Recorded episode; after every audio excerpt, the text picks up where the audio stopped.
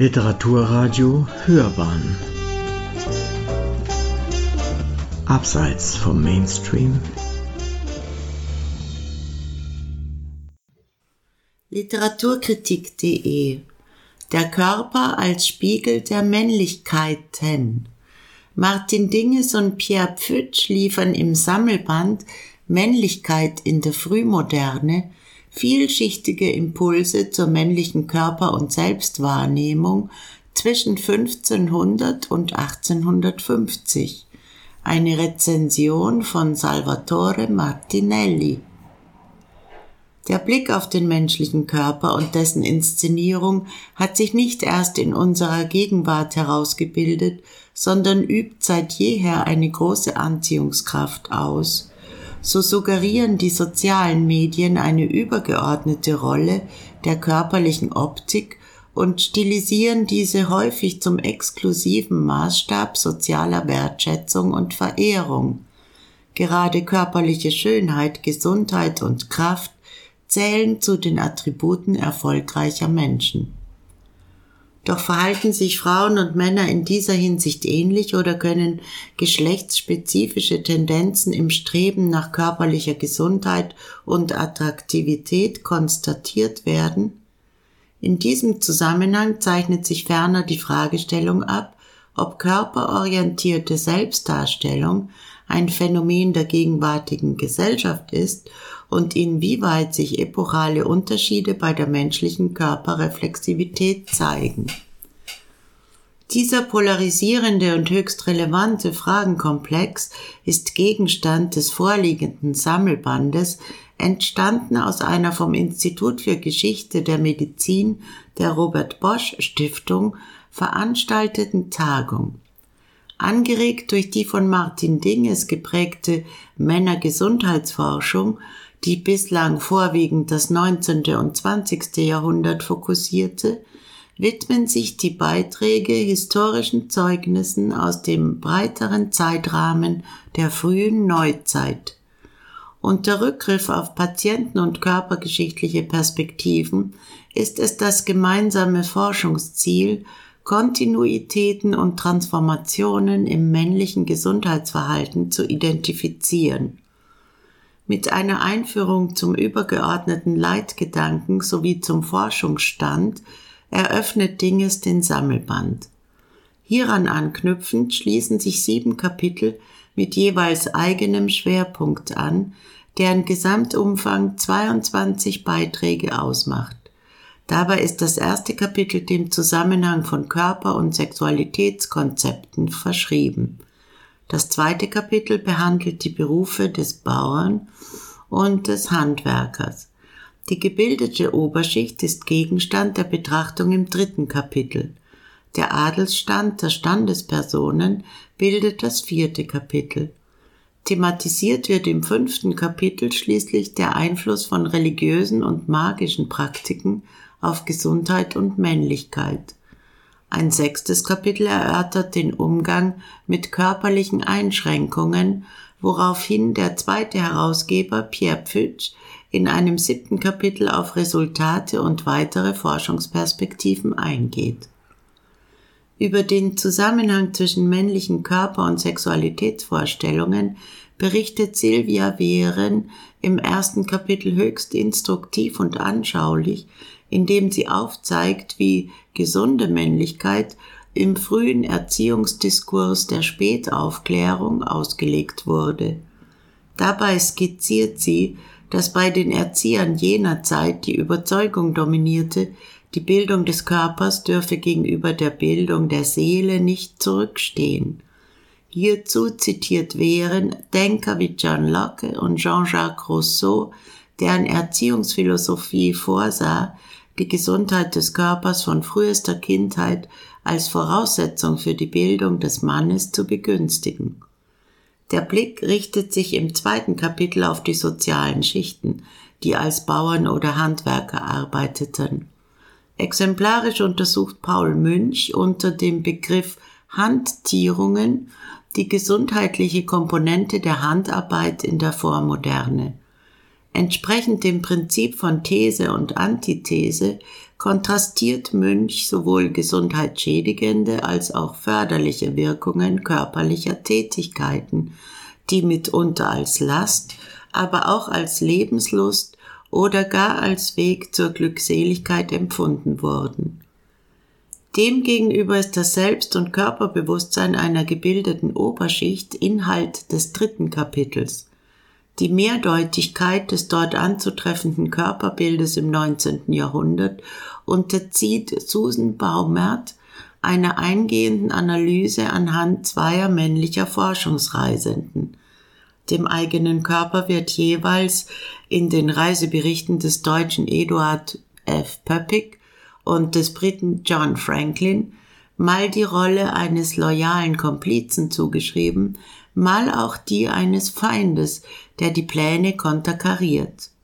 Dabei erweist sich die Inszenierung von Männlichkeit in der tragenden Rolle der beiden als Entdecker und Abenteurer stets auch auf das engste verwoben mit Erwartungen von wissenschaftlicher und nationaler Seite.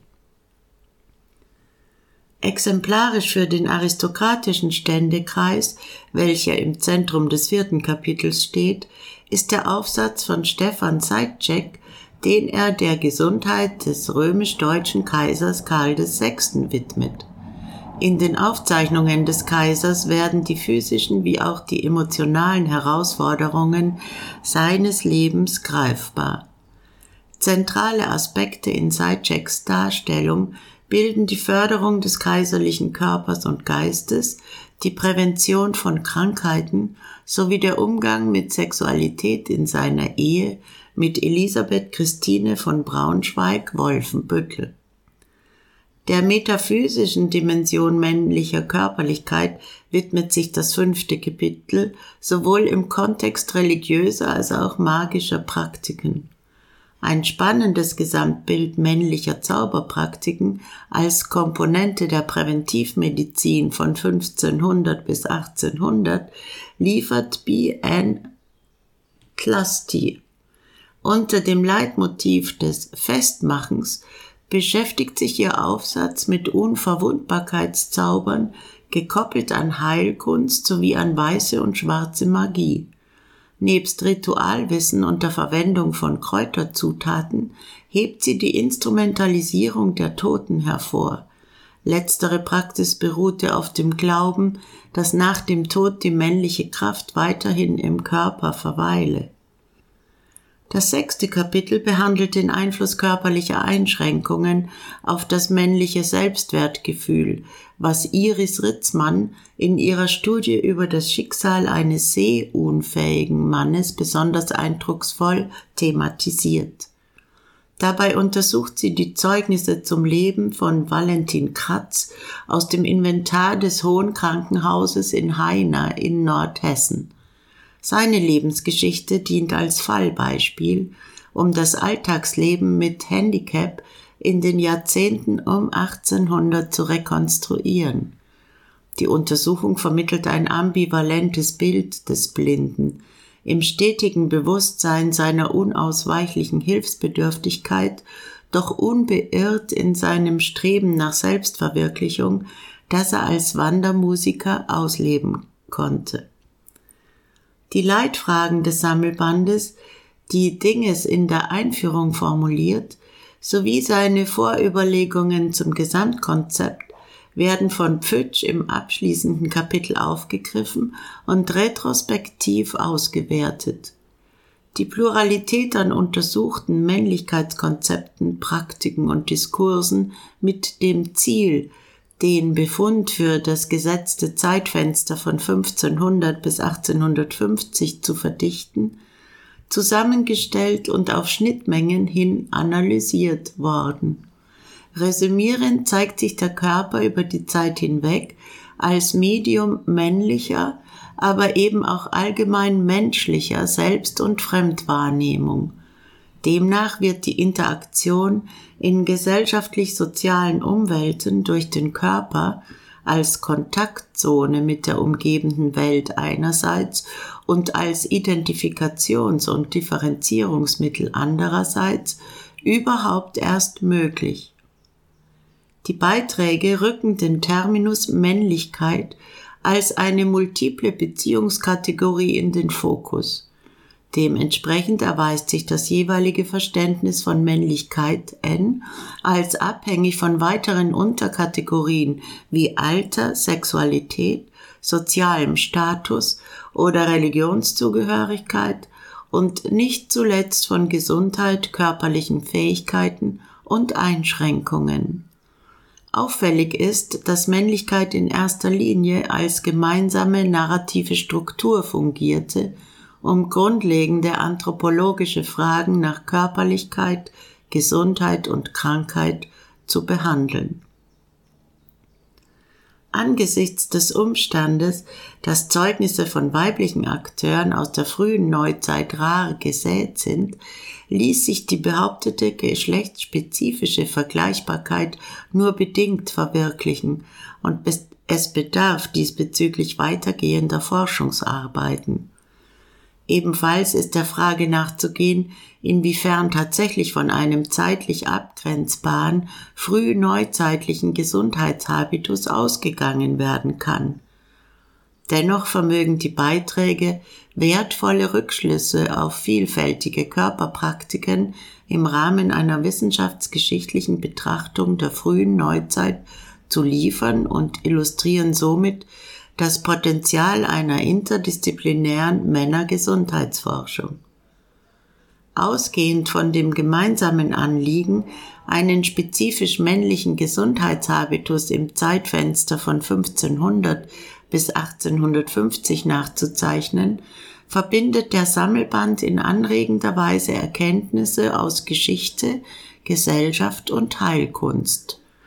Die interdisziplinären Beiträge decken ein breites Spektrum an Forschungsfragen ab und richten sich an ein anthropologisch interessiertes Fachpublikum, ohne dabei vertiefte medizinische Vorkenntnisse vorauszusetzen.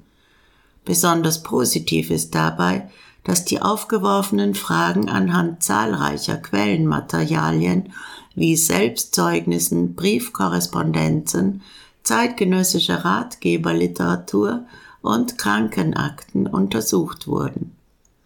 Letztlich verbleibt die etwas ernüchternde Erkenntnis, dass in derartigen geschlechts- und zeitspezifischen Analysen von Verhaltens- und Vorstellungsmustern, wenn überhaupt, nur eine graduelle Differenzierung festgestellt werden kann. Gleichwohl bleibt die Lektüre ausgesprochen erhellend und regt zur Reflexion über Gesundheitsfragen und Körperkonzepte an. Sie hörten Der Körper als Spiegel der Männlichkeiten. Martin Dinges und Pierre Pfütsch liefern im Sammelband Männlichkeit in der Frühmoderne vielschichtige Impulse zur männlichen Körper- und Selbstwahrnehmung zwischen 1500 und 1850. Eine Rezension von Salvatore Martinelli, Sprecherin Susanna Bummel-Vohland.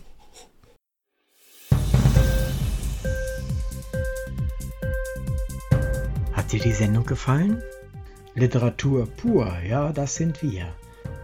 Natürlich auch als Podcast. Hier kannst du unsere Podcasts hören. Anchor, Spotify, Apple Podcast, iTunes, Google Podcasts, radio.de und viele andere mehr.